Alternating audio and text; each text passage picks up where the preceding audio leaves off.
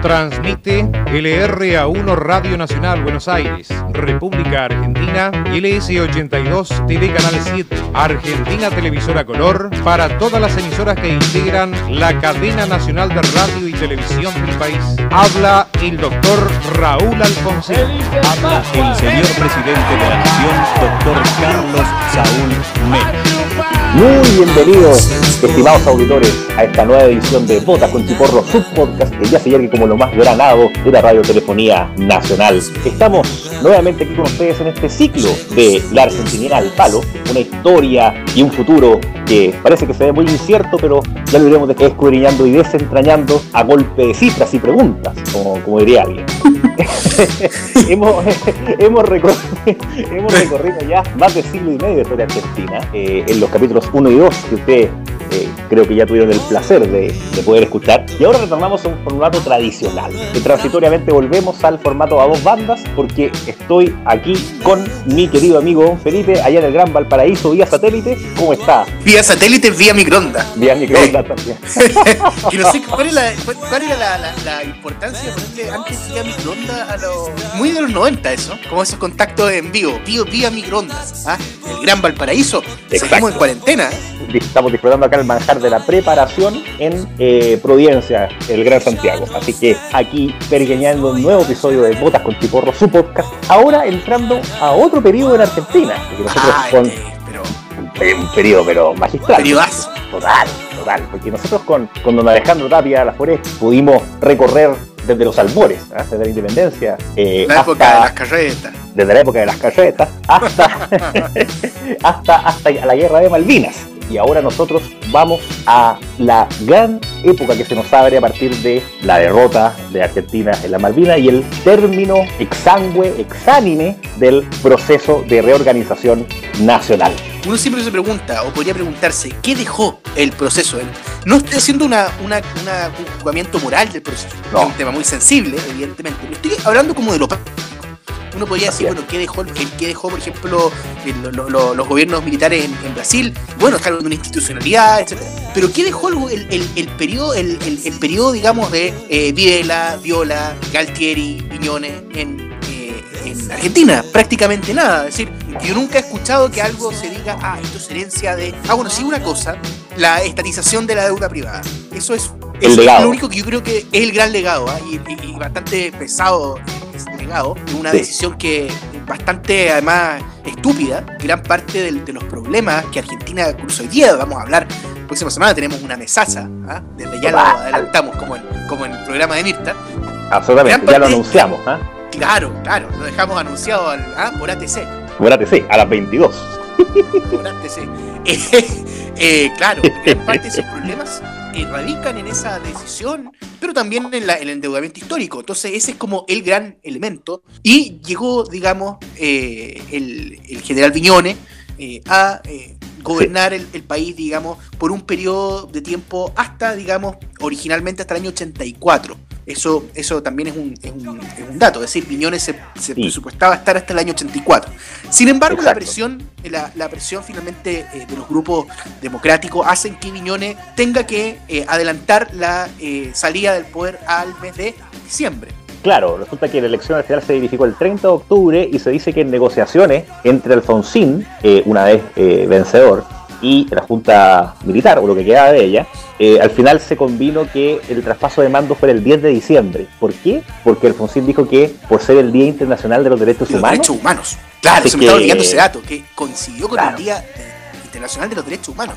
Pero lo, lo, importante es cómo se desarmó este régimen, porque se desarmó sin pena ni gloria. El proceso argentino de traspaso o de transición militar a, a, a, al poder civil se llevó a cabo de una forma muy accidentada, muy sobre la marcha, muy improvisada y con una presión, como, como tú decías, eh, don Felipe, del eh, aparato partidario, de, de, la multipartidaria, como se le decía. La multipartidaria, exactamente. Exacto, para que eh, eh, Viñones entregase el poder lo más rápido posible. Y no en este periodo de siete meses que quería tomarse, quería entregarlo en mayo, en mayo claro. de, del año 84. O sea, estamos hablando de que él quería hacer la transición post-elección, lo que era, era muy loco, era muy idiota. Es decir, claro. que quería mantener un periodo de interreño de siete meses, donde una suerte de cogobierno en la sombra. Eso pasa en, en México. ¿eh? En México hay una, una, una, espacio entre la transición, entre la elección y, perdón, el cambio de mando también muy extendido. Es una locura.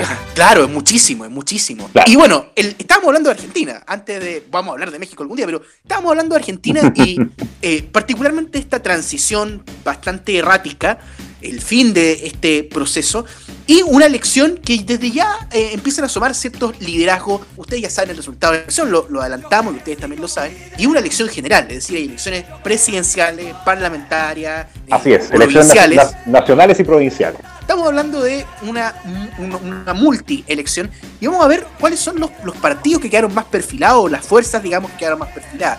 Partiendo con la Unión Cívica Radical. Así es. La Unión Cívica Radical encontró su candidato en el doctor Raúl Alfonsín. Eh, el doctor Alfonsín, una persona ya se perfila como un estadista, de un perfil de centro izquierda, crítico del régimen, En, un libro de los libros de nuestro amigo Agustín Laje y Nicolás Márquez, el libro negro de la nueva izquierda, se lo describe como un eurocomunista a Alfonsín. De hecho, de hecho yo diría que eh, Alfonsín es, eh, y aquí toma nota la Lavín, Alfonsín es un socialdemócrata. Yo creo que. El ex. sí, yo creo que Alfonsín es el gran socialdemócrata, junto con Víctor Raúl eh, Ayalator. Yo creo que son los dos grandes socialdemócratas de América. Total, total. Ellos son la socialdemocracia, con todo lo que eso significa, con todo el peso. Y claro, el, eh, el Polonia Cívica Radical, bueno, lo acompañaba Víctor Martínez, de un cordobés, eh, completando la fórmula presidencial de la Unión Cívica Radical. Y hubo una primaria con De la Rúa, ¿ah? con Fernando De la Rúa un joven Fernando de la Rúa. Un joven Fernando de la Rúa. Que, ya había sido candidato. había sido candidato a vice con eh, Balvin, el 63. Hay un, ojo, perdón que te interrumpa, ahí hay un, contrapunto muy interesante, porque Balvin, eh, de hecho, viene de la, de la Unión Cívica Radical del Pueblo. Ese es el, digamos, el ah. origen de Balvin. Y Balvin, de hecho, es eh, mucho, o digamos, era, era eh, muchísimo más escorado hacia el centro político. Claro. Es la centro derecha. Es decir, heredero, de Alvear, heredero de Alvear. Claro. En cambio, Alfonsín uno diría que es más bien heredero de Irigoyen, es decir, eh, eh, estaríamos volviendo a, esa, a, esa, dicotomía, a pesar de que eso en el papel, porque terminó siendo, su papel no fue el del, de un revolucionario, digamos, sino que más bien de un presidente. Por eso se, le recuerda muy bien a Alfonsín a pesar del, desastre económico, lo vamos a hablar, pero se le recuerda bastante bien y la campaña de Alfonsín perfila mucho ese carácter que hoy día se recuerda, yo diría con, con gran aprecio en buena parte del pueblo argentino. Sí, Raúl Alfonsín creo que, y podemos hacer un símil con Patricio Elwin aquí en Chile, que eh, eran, eran, eran rostros democráticos que trataban de liderar una transición difícil del poder militar al poder civil, eh, ofreciendo conciliación, reconciliación y eh, de una forma respetuosa hacia las instituciones. Es decir, no ofrecer una revolución que contrastase con el régimen militar previo, sino que ofrecer un camino de gradualidad democrática. Eh, de reforma. Y de reforma y de reencuentro nacional. Cada uno con sus particularidades, pero básicamente era eso. Y la campaña de Alfonsín es, yo diría que la primera campaña moderna en, cuanto a propaganda política de Argentina y yo diría que incluso de América Latina.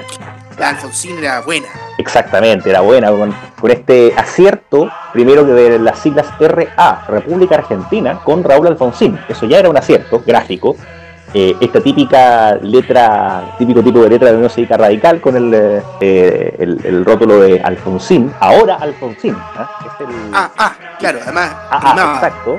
Y además la, la, publicidad de Alfonsín, los discursos que él daba en, en la franja, eran muy, denotaban mucho su vocación de reencuentro nacional, también de, de un relanzamiento de la economía, eh, que la inflación no la pague el trabajador argentino. De la riqueza, plantarle cara, hay que decirlo. De eso me estaba acordando también el, lo del relanzamiento. Pero, pero claro, eh, Raúl Alfonsín en su franja era, se mostraba como una persona cordial, que quería avanzar hacia un entendimiento nacional y también sacar a Argentina del estancamiento económico. Es decir, era un programa de reforma muy ambicioso, aparentemente moderado, pero ambicioso en sus objetivos. Y de hecho, eh, Alfonsín tenía una frase, con la democracia se come, se cura y se educa. Se cura y la democracia se educa. Bueno, esa, esa y, además también tenía un, discurso que lo dijo, en, lo decía siempre, pero quedó consagrada eh, este discurso que hizo ah, digamos, la República. Exactamente. Eh, constituir la Unión Nacional. Pero partía, partía antes, decía, luchamos por el preámbulo de la Constitución Nacional que nos enseñara la maestra, cuyo recuerdo aún nos emociona y decía toda la, digamos... Eh, el preámbulo de la Constitución Argentina. Proveer a la defensa común. Y, y, a todos los hombres del mundo que quieran habitar en suelo argentino. tururún, tururún, Pero realmente muy buena. Y otra, por ejemplo. Extraordinario. No, extraordinaria. La otra, por ejemplo, está Más que una salida electoral, es una es entrada a la vida. entrada a la vida. No, esa es notable esa, esa franja. O sea, Sí, esa, claramente. esa- o sea, claramente refleja el espíritu. Una salida electoral, es decir, votemos por el menos malo. Eso significa una salida electoral. Pero una entrada a la vida significa no solamente vamos a crecer, sino que significa vamos a empezar a ser justos. Vamos a empezar a traerle vida a algo que está muerto. Unos años grises, digamos. Hoy, claro, y, tam- y, tam- y también, claro, en claro contraste con el eh, panorama oscuro de, de- de- de- de los derechos, no, no, del trabajo, no los derechos al trabajo o a la vivienda, como diría Videla, sino a otro Claro. tipo de derechos que, que no eran, eran irrespetados eh, en el eh, periodo del proceso. Bueno, de hecho eso me recuerda al Ministerio de Salud en la época de Belwin, que tenía su lema, la vida es lo primero. ¿ah? Muy noventero, ¿ah? Total, muy, Muy de posta, de posta rural. Así uno lo veía siempre en postas rurales. Total, posta de Corinto, Ministerio de Salud, con el, el solcito. Era, era muy típico. Pero bueno, volvamos a lo argentino. Vamos a hablar sobre. Pero bueno, el, el doctor, el doctor Alfonsín, eh, digamos, preparó una, una franja muy inteligente, eh, muy bien pensada. eh, Exacto. además, se veía como el candidato de la moderación, el candidato de, la, de, de las ideas, digamos, eh, reformistas. Pero al frente tenía, y ahí vamos a hacer el contraste, al frente tenía al antiguo Partido Justicialista. Voy a decir antiguo porque de joven ese partido no tenía nada. O sea, todos sus grandes dirigentes, la dirigencia, como dicen los argentinos, la dirigencia del, partido eh, era totalmente. o sea, par- partiendo de la base que la presidente del partido era, eh, era Isabelita. Es decir, ella todavía seguía siendo la líder formal del partido.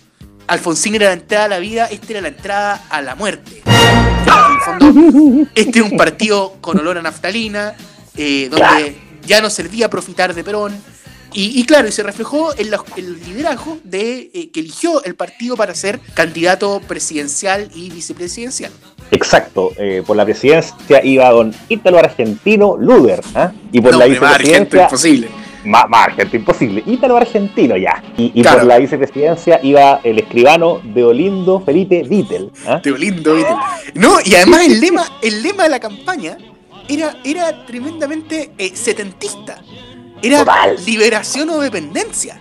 Ese era, ese Claro. era el, el concepto que querían impulsar. Entonces, veámoslo, podríamos decir, del punto de vista discursivo. Tenemos por un lado, más que una salida electoral, es una entrada a la vida, ahora Alfonsín.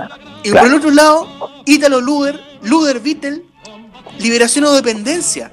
Entonces, no, no, hay, no hay, de alguna manera, uno se Claro. da cuenta que hay dos idiomas. De hecho, perdón, yo recuerdo un spot, un spot de Luder que decía la revolución en paz, para hacer una revolución en paz. O sea, era lemas totalmente setentistas. Y aquí uno nota que el Partido Justicialista no tuvo una renovación, como, como pasó con otros partidos democráticos, otros regímenes de- militares de América Latina, que acá la democracia cristiana tuvo que renovarse, el socialismo, ¿para qué decir? En cambio, en Argentina, el PJ parece que no. Seguía con este mismo, eh, esta misma aproximación a la opinión pública, reflejando una época caduca. Y, y de hecho, Totalmente. claro, totalmente. O sea, y eso se puede advertir en que, bueno, hay algunos historiadores kirchneristas o de la izquierda argentina que dicen que, claro, como al PJ lo diezmaron o lo mataron a muchos de sus militantes, lo que quedaba en pie era simplemente lo carca o el peronismo ortodoxo, ¿eh? los Loperrega, los, o, ese tipo de gente, no Loperrega en sí. Claro. Entonces, por eso que el peronismo ortodoxo, que se podría asociar a la derecha peronista, entre comillas, eh, es el eh, que tiene la voz cantante en el PJ del 83. A pesar de que la elección no se perfiló como una, una podríamos decir, en clave o clivaje derecha-izquierda. Diría No, para nada, clivaje para la elección. Luder estuvo apoyado por el Partido Comunista Argentino. No. Esa- ese argumento de los, de, de- de los historiadores kirchneristas es bastante equívoco. Ahora, eso se funda en, otro, en otra cosa, que en lo que sí el- estos historiadores sí eh, notan, que el- lo que hace es que el gobierno de Viñones aprobó la autoamnistía, ¿ah? un, de- Claro, un decreto que sí, creo. convali- convalidaba todos los actos cometidos por eh, la Junta Militar. Y Luder apoyaba, o se decía que apoyaba la autoamnistía, o por lo menos nunca pensó en abolir esa norma. Alfonsín sí. Entonces ahí también se genera una dicotomía. Y, por- y muchos de la izquierda peronista no estaban de acuerdo con la designación de este candidato, de este jurista, estamos hablando de un personaje que estuvo, participó en, en la guerra sucia. En el aniquilamiento, claro. En el aniquilamiento del- del- del- de la subversión. Entonces, claro, no era, no era un personaje precisamente con, con- con credenciales equiparables a la de Alfonsín. Democrática, Y a- digamos. democrática. Y además, Oscuras. puta, oscuro. Y además él era, era además, eh, tenía la cara agria. eh, es decir, además era, era un candidato Sí. bastante. Es como el señor Burns. Si uno lo mira, ahí está lo Total. Es como el señor Burns. Total. Tiene cero carisma, eh, un discurso anticuadísimo. No, desastre. De hecho, eh, yo pienso que el Luder era sabedor de esto y él no concurría o no hacía uso de la propaganda o la publicidad o la televisión como lo hacía Alfonsín. Y de hecho él basaba su fortaleza en las concentraciones, también con un concepto muy antiguo, eh, de que él pensaba que la movilización peronista, los grandes actos, ¿ah? Eso iba a dar una demostración de fuerza tal que eso iba a impactar en el electorado. Pero este ya era otra época, con la televisión a color en Argentina, los medios de comunicación modernos, y Alfonsín claramente en el mano a mano ganó, eh, entre otras cosas por esta relación más directa con el público, con ese carisma que lo caracterizó, frente al Luder del lavado y sin eh, capacidad mayor de convocatoria. No, y discurso, digamos, digamos, del año 55. Total. O sea, caduco absoluto. Y su compañero de fórmula, eh, de Olindo Vittel, más caduco aún. Es decir, Total. bueno, ah, hubo un acto fallido en donde Dolindo Vittel vuelve a reiterar que la opción es liberación o dependencia y nosotros vamos a optar por la dependencia. Exacto, el lapsus. Absolut- Terrible. Si esto es carca, imagínense lo que vamos a contar a continuación. En el acto de cierre de la campaña del PJ en, en Buenos Aires, la 9 de Que julio, ya iba mal. O sea, Que ya iba mal. necesitaban un, un impulso. estaba también en el, en, el, en el acto el candidato a gobernador por la provincia de Buenos Aires, Emilio Iglesias, un orate que no se le ocurrió nada mejor que en cadena nacional prenderle fuego a un cajón, a una especie de ataúd con las siglas UCR, Unión Radical. Pensemos un poco en la vida de, de- de este candidato. Primero, este es tal, yo creo que esta es la mayor demostración de decadencia del peronismo de principios de los 80. Estamos hablando de un candidato de la provincia más importante de la Argentina. y que por años fue feudo del justicialismo. Estamos hablando de la segunda persona más poderosa en el país. Yo diría que más incluso que el vicepresidente. Eligen un ex intendente que la verdad es, eh, podríamos decir, yo lo digo así, un orate. O sea, eh, no tiene credenciales de nada, o sea, ni, siquiera, digámosle, de credenciales democráticos. O sea, se agarró a balazo una vez con Abel Medina. Es decir, ya, eh, o sea, ya un tipo, digamos, que ya venía con ese prontuario. Era un operador político, realmente su- Absolutamente, su- totalmente. y, y totalmente desaforado. Entonces, tiene este, eh, eh, se elige como candidato. La campaña, además de, de, Herminio Iglesias, una marchita que realmente también habla mucho de, de ese espíritu anticuado del partido, hizo una marchita. Ya era una cosa ya eh, eh, antiquísima. Total. Y claro, y dentro de, esta gráfica, además habla, hablaba de vote a Perón, vote por Herminio, por Herminio Iglesias. No. eh, y, le, y le va, bueno, y le va bastante mal. No, y la, la- le va muy mal. Pierde contra el candidato La radical Ar- Ar- en, en- en- en la provincia. Y claro, esto al final es el preludio o el corolario, si se quiere, del, eh, de la derrota justicialista a manos de Alfonsín, que gana 52-40. este acto de quemar el ataúd, él jamás se arrepintió. De hecho, eh, una vez le preguntaron en una entrevista después, eh, Ah, al cierto. tiempo después, si él se arrepentía, dijo que no. Pero usted no va a ir a saludar a la doctora Mondales. Yo era, voy a levantar todos los días a las 5 de la mañana, voy a saludar a las personas, a los laburantes que se van a levantar a las 5 de la mañana. Eh, Increíble, realmente, increíble. No, Desopilante. terminó, terminó en, el, en el movimiento vecinalista, como concejal. La, verdad es que eso demuestra además el poquísimo peso político y el amiguismo, que eh, el amiguismo, digamos, y el nivel de, de, orates que gobernaban el, el- el justicialismo de esa época. Y también hay otros candidatos Así es, don Álvaro Sogray, que había sido ya ministro de Economía con Frondizi y que, claro, tenía un perfil liberal, liberal conservador, pero en esa en, en ese elección del 83 obtuvo un magro, eh, una magra elección. Creo que un 0,5, no, no más que eso. Claro, Y, sí, una- y el, otro, el muy- otro candidato relevante era Oscar Allende, del Partido Intransigente, que Claro. obtuvo un 2%. Un 2, un 2%. Claro, del Partido Intransigente. Bueno, y hubo, hubo un, también un, un- un, eh, un proyecto de candidato, que fue el que propuso Isabelita, que fue el caso de Emilio Eduardo Macera, que Tumbó. tumbó a Isabelita, e Isabelita lo propuso a él como candidato. O sea, estamos en una cosa ya... eh, Delirante, delirante, delirante. delirante, delirante. Entonces el único, el único personaje, digamos, o el Partido Justicialista estaba muy eh, falto de personaje, a pesar de que en la franja aparece Carlos Rucauf, eh, personajes que luego van a tener, en unos minutos más van a tener mucha importancia. Eh, bastante merecido este zambombazo del justicialismo, que no fue tanto, pero a nivel anímico fue muy fuerte. claro, porque, esto se pensaba que ganaba eh, Luder, o por la movilización daba a entender que ganaba Luder, pero Alfonsín, con el dominio de los medios, logró mucho más al final. Y juró, la jura, como dicen, de, manos de, del, general Viñone, que le entregó los atributos del, poder. Recuerden que en, en casa de gobierno se entregó el Salón Blanco, ¿ah? con, con, bastón y banda, eh, dio este poderosísimo discurso en el Cabildo. Eh, y bueno, empezó, empezó un gobierno en donde claramente la primera prioridad fue el problema de los derechos humanos. Así es, y ahí viene el juicio de las juntas, ¿ah? que, se, oh, que, se, desarrolló durante dos años, hasta el año 85, y condenó a los máximos dirigentes del proceso. Claro, juicio, juicio además que fue televisado, es decir, Así es. Eh, fue, fue un hito en, de justicia transicional, si se quiere. Y además marcado por, por este discurso eh, final del fiscal, eh, eh, el fiscal trasera dice, señores jueces, nunca más. ese discurso es muy potente. bueno, la junta, las juntas en pleno, digamos, fueron todas condenadas, salvo algunos que fueron absueltos, pero, pero fueron todas condenadas.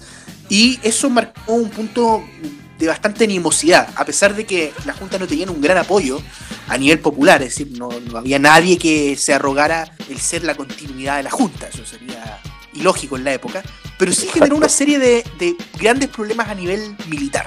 Así es, porque las secuelas de la guerra de Malvinas, que dicho sea de paso, hay más suicidados en el ejército argentino que caídos en la guerra de Malvinas, un dato muy fuerte, muy impactante, y la consiguiente pérdida de, valoración por parte de la sociedad argentina del ejército y la pérdida de poder, eh, hicieron que el ejército estuviera en crisis y hubiera varios alzamientos o sublevaciones. Y ahí podemos mencionar claramente los, casos de Semana Santa, ¿ah? por, el Aldo Rico, ¿ah? y, Campo de Mayo. Y, Campo de Mayo, y después lo de Seineldín. ¿ah? Claro, la tablada. Claro. Y son, son alzamientos cara pintada, como, como se le denomina.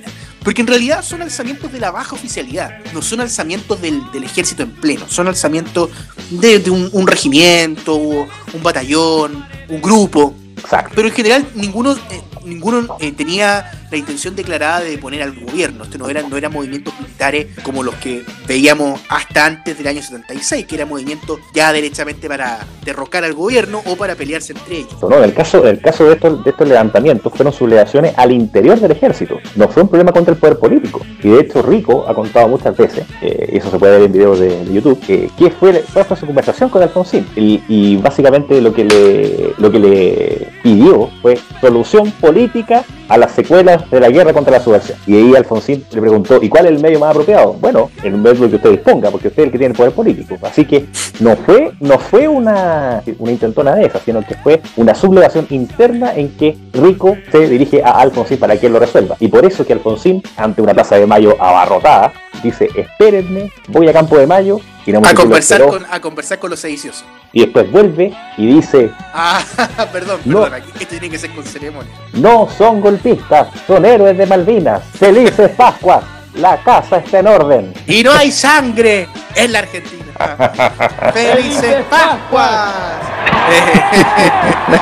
Oratoria espectacular. No, una oratoria, pero privilegiada. Sublime. Este, este famoso, digamos, alzamiento de, Semana Santa, el más grave de todos, porque genera más suspicacia respecto a la continuidad del eh, régimen. De hecho, después ATC pone, pone como, un, como un generador de caracteres y dice democracia para siempre. Eh, abajo. Y no, perdón, es como parpadeando, dice democracia para siempre. Eh, pero claro, una plaza abarrotada de personas fue, digamos, ni siquiera un planteo militar, fue una, una escaramuza eh, que podía de alguna manera pasar a mayores, pero en, general no, no, estamos hablando de un, de un problema contra el gobierno de Alfonsín, salvo eso sí, consecuencias podían ser muy graves. Entonces Alfonsín va a dictar la ley de punto final, y la ley de obediencia de vida también, se nos estaba olvidando. El, el, gobierno de Alfonsín, digamos, un gobierno. Es un periodo de renacimiento argentino, diría yo, ¿ah? a nivel cultural. Una, una, una, primavera argentina. Una ya primavera, total. Podemos, el rock nacional ¿ah?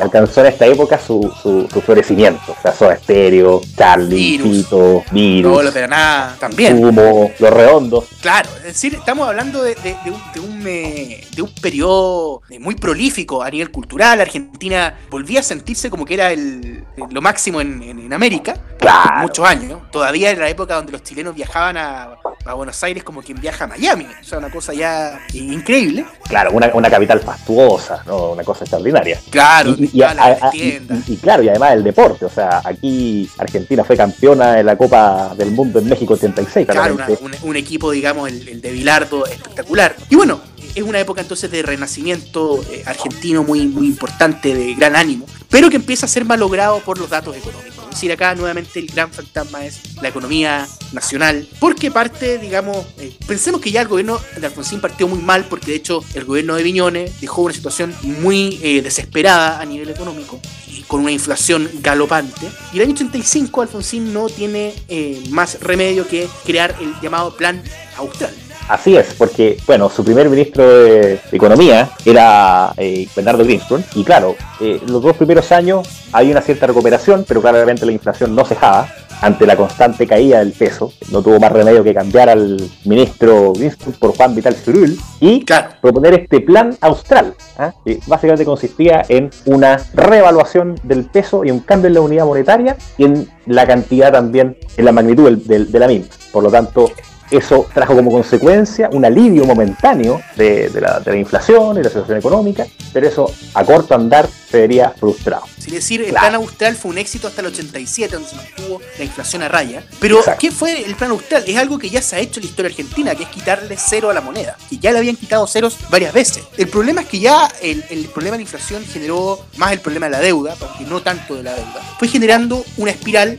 eh, de la cual el gobierno nunca se recuperó. Y eso, naturalmente, que va a llevar a un colapso económico gigantesco el año 89, la hiper del 89, en la que Alfonsín nuevamente eh, intenta eh, tratar de, tomar el buque, pero ya tenía un problema, ya venían las elecciones de él y claramente eso eh, le jugaba en contra, pero además Alfonsín había, pero también tuvo ciertas, ciertos proyectos frustrados, como por ejemplo ah. el mover la capital federal. Así es porque uno de los planes de, Alfonsín, finalmente frustrado, fue mover la capital de Buenos Aires hasta Viedma, ¿ah?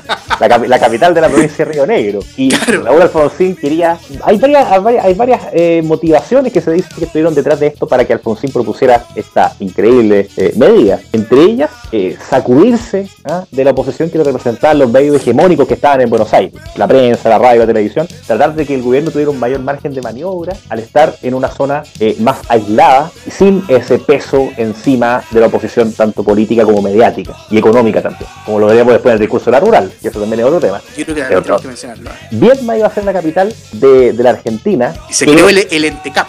Ah, el, le encanta ente... ente, eso es muy argentino, ente algo. Claro, eh, no, no, saben, no saben cómo nombrar ese engendro, entonces le llaman ente, porque solamente existe. ¿ah? Claro, tiene existencia solamente, un ente. El ente capital, el ente cap. Entonces, pero nunca se llevó a cabo finalmente la, el traslado de la capital. Eh, permaneció allí. Creo que esa ley no ha sido derogada. La ley no ha sido derogada, pero el ente cap fue liquidado. Eh, o digamos, la idea de mover en la capital federal a, a Viedma y Carmen de Patagones era generar una zona de, eh, impulso económico descentralizador.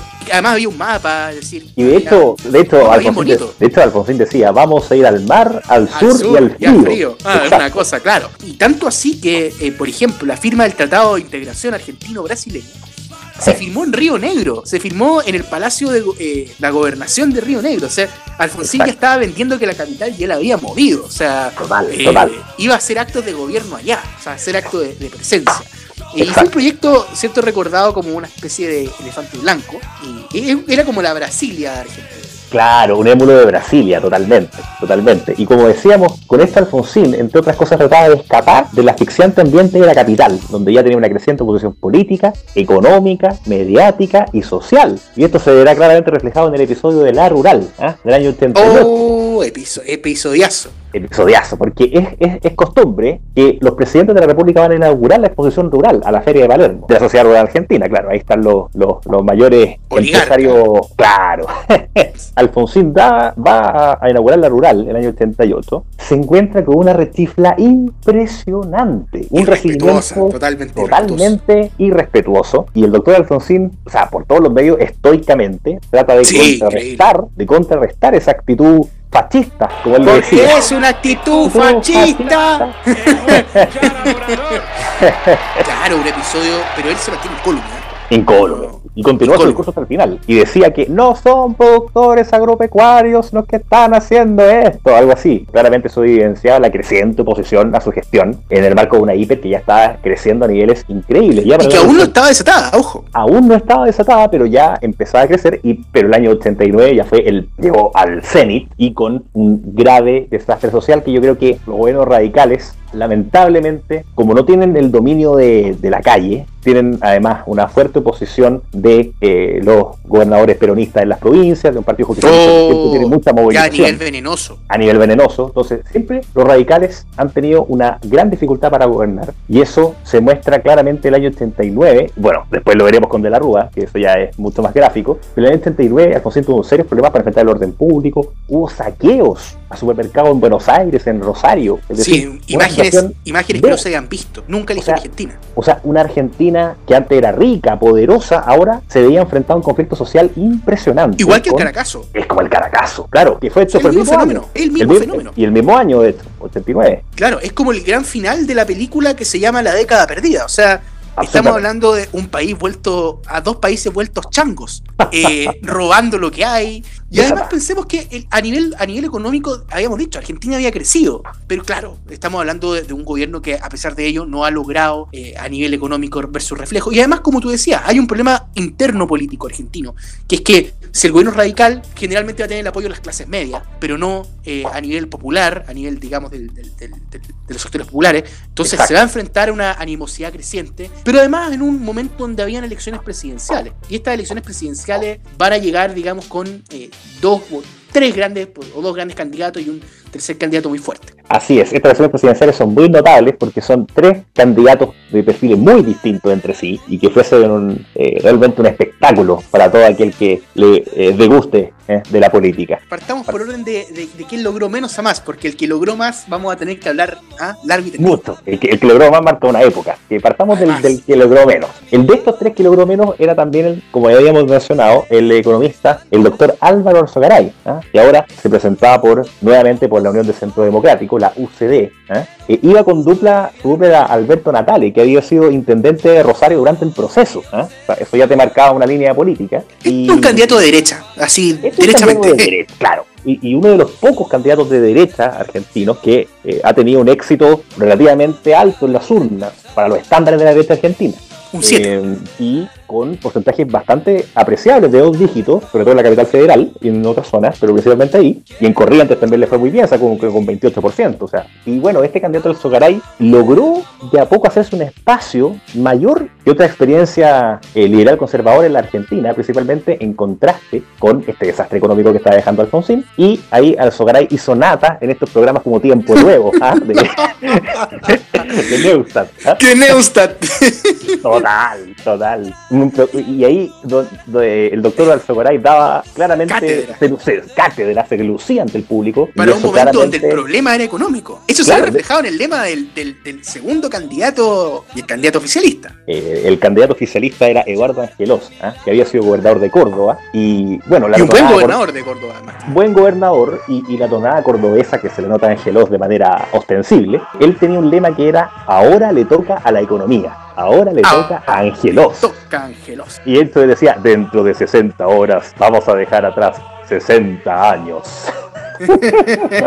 claro, eh, en el fondo diciendo, bueno, ya le tocó a la democracia, si ya hemos, hemos democratizado el país en forma definitiva, ahora le toca a la economía. Es un poco eso es lo que, lo que yo entiendo detrás de, ese, de ese lema. Claro, que esto, esto es típico de los gobiernos argentinos que tratan de segmentar eh, la recuperación económica o separarla de la recuperación política. Esto ya pasaba en Onganía con, con el tiempo económico, el tiempo social y el tiempo político. Ahora era a la inversa la cosa. Los radicales primero democratizaban el país y después se entendía que ahora, ahora sí, le tocaba la economía. Y resulta que Angelos tenía una plataforma, yo diría que de centro, moderada, incluso con elementos que la izquierda podría denominar neoliberales, ¿ah? porque anunciaba privatizaciones, anunciaba la reducción del aparato del Estado, la baja de la inflación. Y, claro, eh, resulta que a pesar de la situación económica, la prédica de, Angelos era con todo muy impopular, porque eh, el, argentino promedio muy estatista, antes y hoy. Eh, solo un 37%. Un 37%. Y aparte que el mismo candidato Menem, al cual ya nos referiremos, le decía sí se puede, sí se puede. Y mi amigo, sí se puede, ¿por qué no cambia esta situación? Porque claro, si era radical eh, Angelos y tenía receta para mejorar la economía, ¿por qué no se lo decía a su amigo Alfonsín y, y lo hacían ahora ya? claro. Una, una lógica implacable. O sea, dos- uno más uno, dos. Claro, ustedes tienen el gobierno. Hagan algo. Claro, hagan algo. Ustedes están gobernando, exactamente. Es bastante, bastante cínico. el- Es un lema muy cínico al final, porque en el fondo, como Sí. ahora le toca la economía. O sea, no hemos tenido tiempo para la economía porque estamos tan En- concentrados en la claro, democracia. claro. que ahora no- En- en- claro, en, en seis años eh, tuvimos que hacer otras cosas. Ahora recién nos preocupamos de la economía. Y de hecho, había otro aviso de Angelos que había un, un señor que decía: Yo lo voto a Angelos. Ahora vamos a tener plata en el bolsillo. Claro, o sea, no, no- realmente lo que salvó a Angelos fue el voto inercial de la UCR y además Claro. el, el miedo. Y el, y- que- y- y el miedo. al otro candidato. Claro, claro, primero yo creo que Angeló lo salvó un poco su bastión, que es Córdoba, que es una provincia grande, entonces eso le aportó muchos votos. Y eh, que Córdoba siempre ha votado distinto al resto de Argentina. Recordemos los últimos balotajes o las últimas contiendas, Macri Scioli. Macri le ganó 72-28 a, Claro. Scioli en Córdoba. qué, gra- qué- qué grande. Córdoba. Eso va para otro, para el próximo capítulo. Pero otro dato, que es que esta ley de, de- de lemas, digamos, permitía que Angelos Ah. tuviera dos candidatos a vicepresidente. Exacto. Es muy curioso. Exacto. El primero era Juan Manuel Casela, que había sido candidato a la gobernación de, de Buenos Aires, pero que perdió con Antonio Cafiero, del Partido Justicialista. Tony al quien- a- ah, a- vamos a a- a- a quien ya nos referiremos en unos minutos más. Y también tenía como candidata a a María Cristina Guzmán, que era de la Confederación Federalista Independiente, que le aportó un 5%, total 37, 32 más 5, 37. Y bueno, ahora vamos al, al plato fuerte. Al plato fuerte. Fuerte. Vamos a plato fuerte. Gobierno de fuerza. Un gobierno de fuerza, pero, pero estable, con una estabilidad impresionante. Impresionante. Vamos a, a- Este es un tema en sí mismo. ah. Esto, esto es ya eh, la argentinidad ya reflejada. en- el sumum. Si hay un capítulo, o, o más bien una parte de un capítulo que nosotros hemos esperado hacer desde hace un año, desde que partimos, desde los albores, es esta. Es, es un personaje, el doctor Carlos Saúl Menem. no, personaje de, de primer nivel. O sea, Primer no- nivel. No como dijo un político de décimo. está el presidente aquí, no está un político de décimo. Total. Totalmente. Nacido de padres sí. Así, y musulmanes. Y eso se convirtió a, a la región católica. eh, abogado. eh, Abogado, abogado de la Universidad Nacional de Córdoba. Pero siempre estuvo dedicado a la política, más que al, más que al derecho.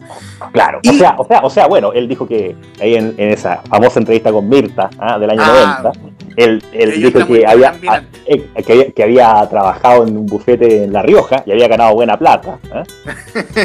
y después entró al Partido Justicialista y fue gobernador de La Rioja entre el 73 y el 76. Claro, y, y muy joven. Era un gobernador, Muy joven. contaba eh, ¿cuántos? Sí, eh, cuarenta y tantos años. Claro, 45, algo así. Claro, y eso era joven en la época. Joven. Le va a tocar además un, un periodo en donde va a ser expulsado, era un inter- interventor en la provincia. Y aquí Menem eh, está un tiempo preso, está preso en un barco, de hecho. Y, y después va a empezar eh, en una, un periplo. Esto es muy interesante, esto es como casi novelesco. Va a entrar en un periplo que lo va a llevar por todo el país, porque lo van a, va a tener un régimen como de, de relegación. Entonces va a ser enviado a varias ciudades. Y en estas ciudades, Menem tiene una personalidad tal que en el fondo se hace conocido y amigo de, los caudillos locales. Exacto, una persona muy ru- rutilante que, eh, y muy carismático, ¿ah? que se gana de inmediato el aprecio de, todos sus eh, vecinos. Digamos que incluso, eh, y también lo contó en este programa de Virta, estuvo eh, relegado a- en Formosa, en una localidad en que también Perón estuvo relegado. Tuvo en Mar del Plata, tuvo en otra, en, en otra, en otra, otra ciudad más chica de la provincia de Buenos Aires. Estamos hablando de, de un, eh, podríamos decir, un periplo que lo llevó por todas partes, literalmente, del país. Y eh, eso le sirve. Y, va, y el año 83 además se plantea en, nuevamente como candidato a la gobernación de La Rioja. Así es. Y, y además, bueno, gana de calle. Pero calle. además, además de eso, una campaña muy venenosa los radicales. Habla de que son, digamos, gorilas y oligarcas. O sea, ya estamos hablando de una retórica también muy, muy anticuada. Pero va a ser de los primeros que va a saludar a, a Alfonsín. Va a tener con Alfonsín una relación, eh, yo diría que tensa. ¿ah? Trató de llevarse bien con Alfonsín, pero le organizó ciertas cosas. Por ejemplo, le organizó una especie de, de, pifiadera cuando fue a La Rioja. eh, Ah, sí. Eh, con ciertos sectores del peronismo y él no hacía nada, o sea, trataba de callarlo, pero en el fondo estaba feliz. ¿ah? Es como este meme de, de esta mujer sonriente y, y riéndose, ah, y perdón, y triste a la vez. Claro, Eh, y alegre. Este alegre, claro. Ah, y ojo, aquí va a ser muy inteligente, porque va a traer gente radical, va a traer a radicales eh, a, su, a su gobierno en La Rioja, entonces va a disminuir el papel, el poder de la oposición. Es muy, digamos, zorro en ese sentido. Total. Entonces va a encumbrarse naturalmente como un candidato ideal por su estilo, por, por su manera de presentar las cosas, por su juventud, eh, por sus patillas, ¿ah? que realmente eh, en esa época eran, eran muy largas. Antes del doctor Menem, ya en el año, el año 70, de 73-76, cuando fue primera vez gobernador de La Rioja, Como un hay, hay, mono. hay- hay- hay imágenes de él en YouTube que así, así parecía un extra sacado de la película La Planeta de los Simios, una cosa pero impresionante. pero descarado, Sí. una cosa descarada.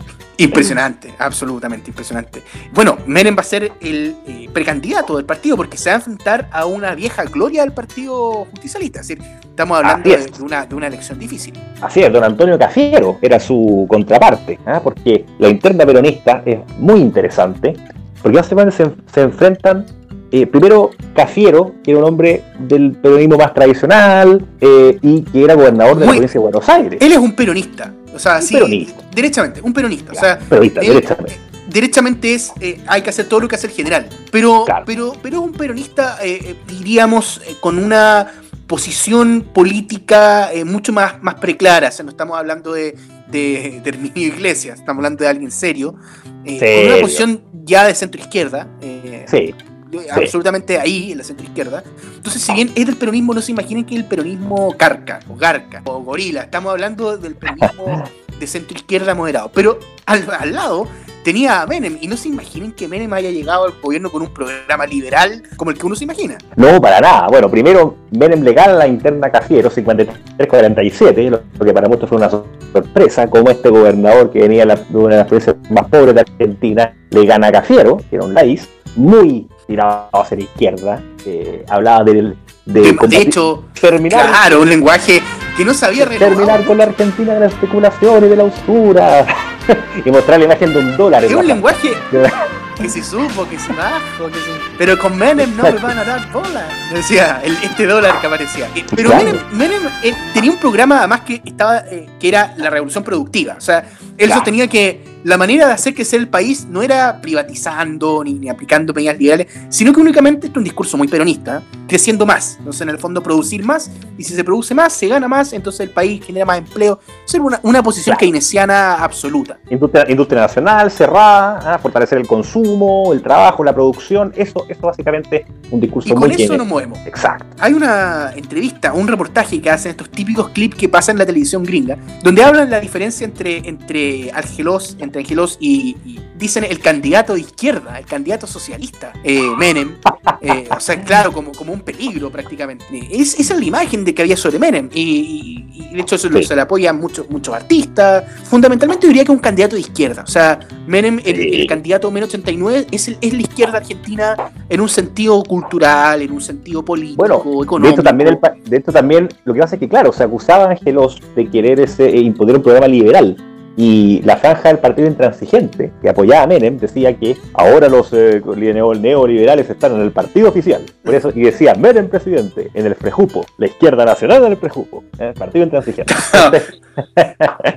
y, no sabían Claro, con la, o sea- y, no, y no- y no sabían con la chispita que se estaban curando, pero bueno. Eso es lo más chistoso, que Claro. tú, teniendo el apoyo de la izquierda, no sabía lo que, no, no se imaginaban lo que iba a hacer Menem un par de meses después. Entonces, claro, gana eh, el doctor Menem esta elección de calle, pero este, recordemos además que el, el- 47-37 y el cambio de mando se adelanta por la presión popular, por estos graves incidentes en, en Argentina, los saqueos, el eufemismo. una masacre.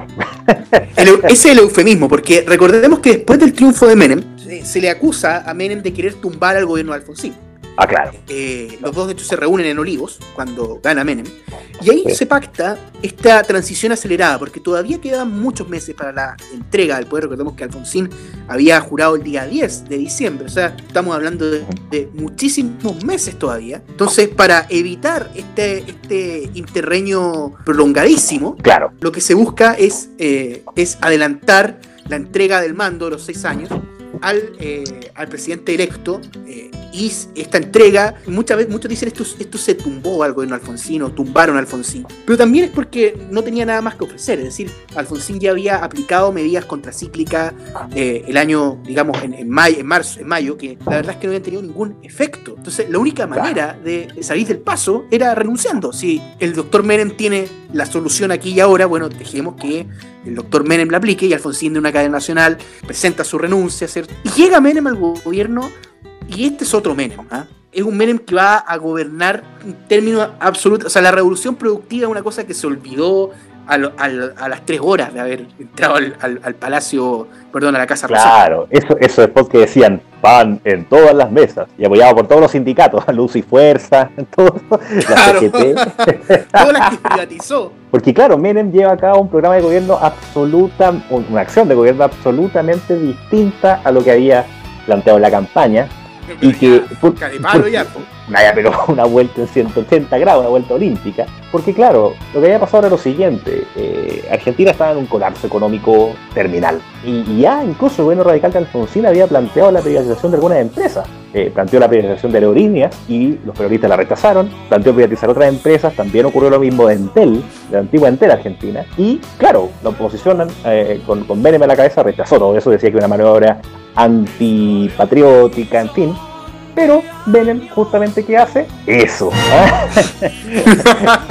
no, y, privatiza mucho más. O sea, mucho más. De partida, privatizaciones de, de, así, del día a la mañana.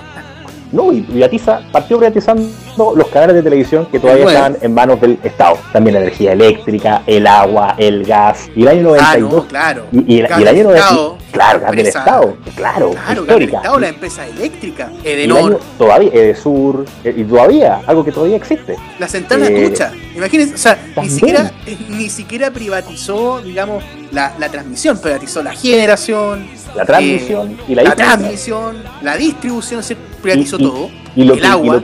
Y lo, que, ya es el sumum es IPF, que es como acá en Chile privatizar Codelco. O sea, es 91, ese nivel. El 90, más adelante, 91. O sea, ese nivel de, de reforma y de privatización lleva adelante Menem. Empieza los ferrocarriles. Los ferrocarriles, ramal que para, ramal que cierra. ¿eh? Claro, claro, los, los, los, claro, los ferrocarriles, que eran como la gran herencia de Perón eh, los ferrocarriles argentinos. Bueno, los ferrocarriles desaparecieron, o fueron más bien eh, divididos. Eh, diezmados o divididos, claro. Exactamente, divididos en varios ramales, privatizados. Tenemos, la verdad, bueno, el, gran artífice de la, de la privatización, hay que decirlo, es un profesor de Derecho Administrativo muy, muy reconocido, que es el profesor ah, eh, Roberto, Roberto, Dromi. Roberto Dromi. Y Roberto Ahí. Dromi, eh, como suena como Drupi, Roberto, Roberto Dromi eh, tiene además una frase que él va a decir, el decálogo menemista de la, de la reforma del Estado.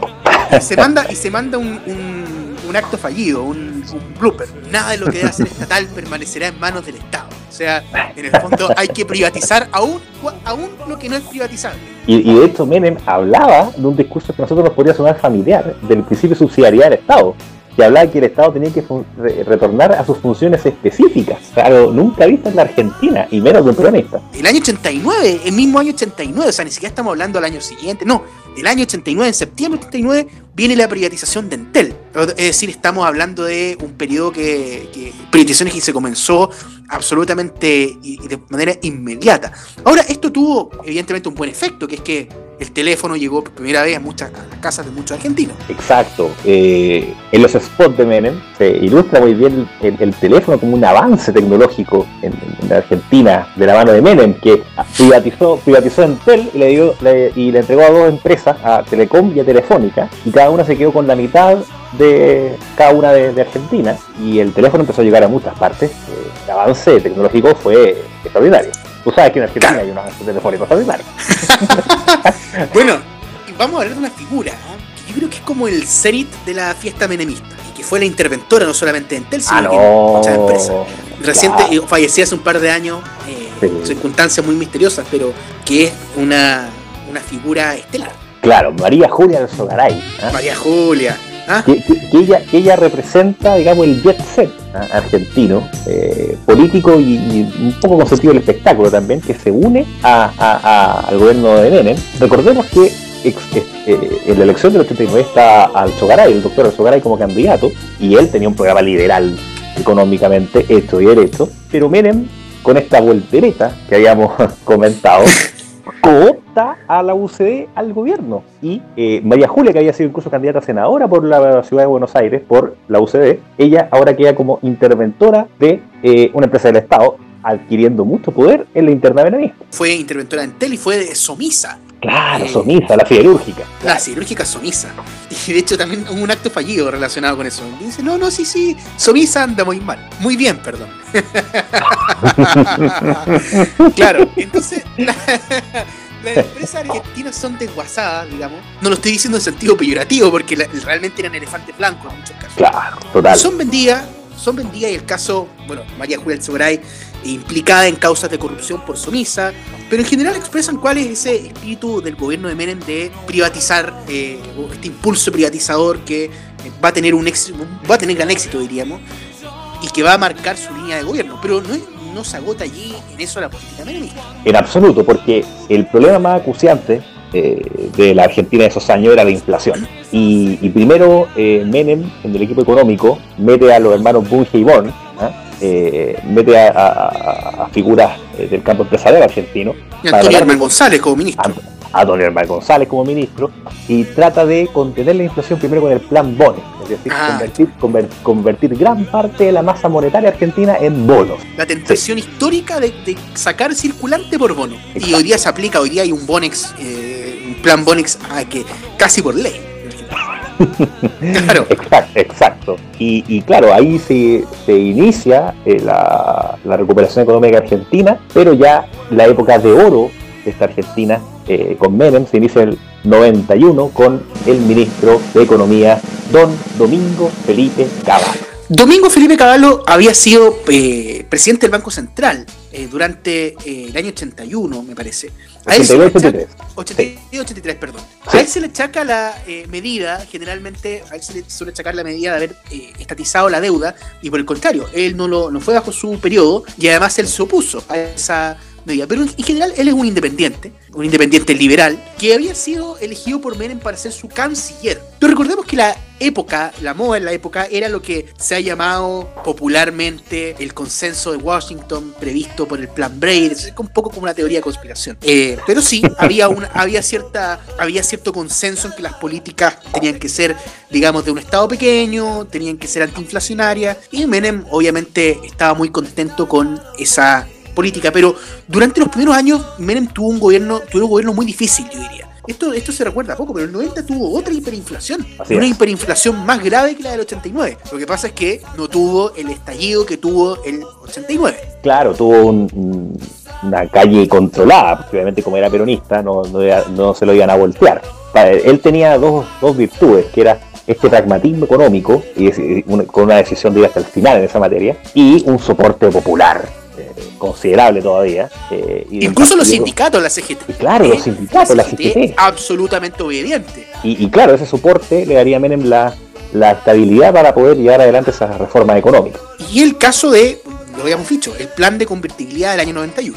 Exacto, un plan que hizo que esa Argentina inflacionaria, que tuvo una inflación digna de país en guerra por más de 40 años, se redujera, se redujera a partir del año 93 al cero al 0%. Una obra maestra del doctor Menem que hizo que la economía argentina tuviera sus mejores años. Eh, en la historia. En la historia. Un crecimiento espectacular, una orientación a las exportaciones y a las importaciones. Llegaron muchos productos importados, la economía se abrió, eh, mucha oportunidad y la gente viajaba a Miami. Eh, era algo muy curioso. La clase media consumía mucho. Se le pagaba en dólares. Recordemos en qué consistía el plan, el plan de convertibilidad. Consistía en que una cierta cantidad de australes era convertida en un eh, dólar. Es decir, primero era austral. Sí, y después el plan de convertibilidad pasó a ser peso cuando eh, se cambió, digamos, el signo monetario. Pero originalmente era austral, eran 10.000 australes, me parece. Que esta cantidad de australes equivalía exactamente a un dólar. Y esa, esa medida, digamos, tendía a poder acabar con un mal histórico que era que Argentina la gente se refugiaba en el dólar, entonces era una manera de dolarización encubierta. Uno ve eh, muchas veces en Twitter, en Facebook, eh, eh, gente que dice como esto costaba solo 1,20. Claro, era, era una época que, por ejemplo, no veía los simuladores que todavía el año 2002 las cosas eran baratas y decía eh, un filete 20 pesos y una gaseosa 4,50. Y con, ahí comentan en, YouTube, esto ahora vale 50 pesos, 100 pesos, 200 pesos. Claro, y, claro. De hecho, y, de, y, de, esto, miren, su fanada, una de las monedas más fuertes del mundo. ¿eh? claro, porque estaba, al dólar. anclada al dólar. O sea, ¿quién, no iba a hacer eso con una caja de convertibilidad? Económicamente eso es. Y que va a ser, digamos, el momento inaugural. Eh, sumemos factores, sumemos el carisma de Menem, de este como, ¿cómo lo podríamos decir? Este como galán eh, rural. Un, eh, playboy también, un playboy un también. Playboy, Latin lover, podríamos decir. total. Eh, con una personalidad avasalladora y con un momento histórico además donde había plata, había buena plata en Argentina. Entonces fue, fue la época, como se dice, yo creo que muy bien puesto el nombre, de la pizza y el champán. Total, total. Menem inauguró una época, yo diría, de, no sé si de relajo, pero de distensión, una, época de los 90. De distensión argentina. Una época donde, donde ya este drama político y económico por fin cedía y Argentina tenía una vida más o menos normal y, eso se manifestaba en el espíritu, incluso en, el ánimo de las personas. Nosotros siempre hemos recordado cuando Felipe la, gran entrevista que le hizo Mirta eh, Legrand al doctor ah. Menem en el año 90, extraordinaria, donde realmente el, doctor Menem hace gala de sus dotes como bailarín de tango, como contador de chistes, saludaba a todas las mucamas de beso, ¿ah? era eh, un hombre muy carismático.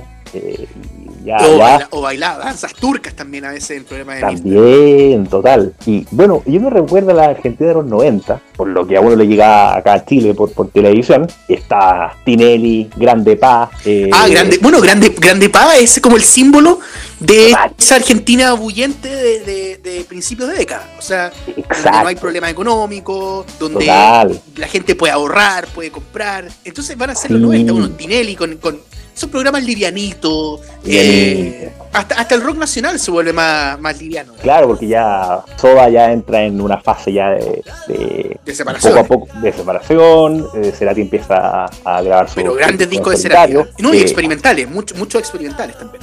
Dínamo, etc. Eh, ah, entonces, muy bueno, muy bueno. Entonces, era una época en que ya Argentina mostraba un dinamismo a todo nivel, o sea, político, estabilidad, en economía de crecimiento, en su sociedad, su cultura, básicamente Argentina volvía a ser un país donde se podía vivir y vivir bien. El gran país, de hoy día de los 90 en América. Total, total, incluso más que Chile, porque, claro, Chile es históricamente un país mucho más pobre y su, eh, crecimiento fue a base de gran esfuerzo, a puro ñeque, ¿ah? pero Argentina era un país que lo tenía todo para, para, crecer y por muchos años no lo hizo y ahora con Menem se codeaba con las grandes potencias. Es decir, Menem decía que tenía relaciones carnales con Estados Unidos. bueno, de hecho, cuando vino, cuando vino el presidente George Bush, padre, Argentina, esto es muy, muy curioso, porque cuando vino Bush el 91, eh, llegó a la Casa Rosada, y la Casa Rosada, eh, ustedes conocen este salón de prensa de, la Casa Blanca, que, dice The White House y, una cortina azul. Claro, y una cortina, claro, Washington y, la, y, la, Casa Rosada pasó a tener una cortina beige con el mismo logo tipo Casa Rosada, Buenos Aires, Argentina, con el logo de la misma forma que Redondo, la Casa Blanca. ovalado. Ovalado con el y, cuando, y de hecho cuando cuando entra el presidente Bush al salón, cuando invitan, es muy curioso porque levanta la vista y como que, como que mira asombrado, mira todo como a su alrededor. Porque debe decir estos, estos gallos nos están copiando, pero ya de una manera obscena. Total, total.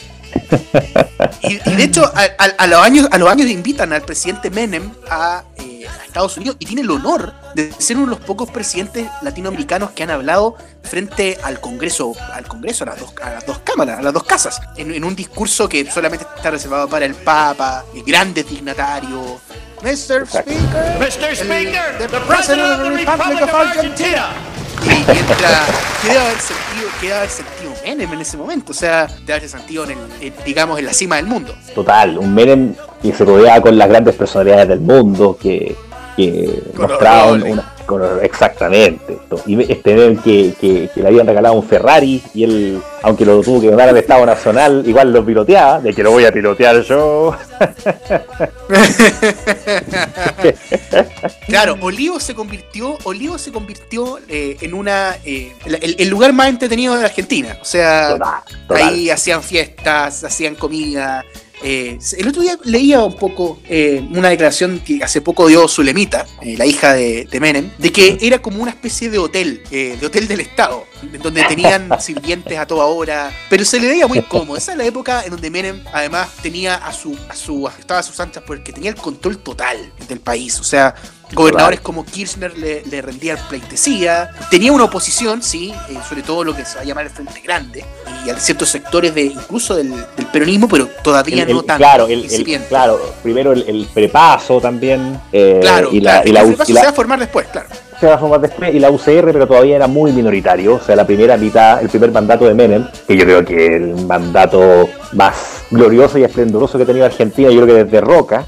Yo creo que como de Carlos, de Carlos Pellegrini, una cosa así o de San Martín, yo creo, porque es una cosa impresionante. sí, impresionante. De hecho, yo, yo digamos, no, no, tengo recuerdos de esa época, de esa misma, pero más adelante, ya en los estertores de Menem, igual estaba esta idea de que Argentina era un país eh, donde todo estaba pasando. Y, claro. y un país que, que, ofrecía oportunidades. Pero en la época de la pizza del champán, esto, esto es como, como despectivo, como decir gente que sin mucho gusto, eh, que mezclaba, digamos, dos, dos, dos cosas como por puro por puro lujo, es decir, tenía tan poco gusto pero era derrochadora, entonces mezclaba no champán con caviar, era pizza con champán, o sea, ya chabacano pero, pero con oro, con, con, con gloria. Claro, era, era, una época realmente de mucho disfrute, ¿eh? de mucho de, de, de, de, los, autos nuevos, los viajes a Miami, era como claro. digo, una, una, época de, prosperidad. Ezeiza, pero, Ezeiza, pero con movimiento, pero todo el día. Eh, parejo.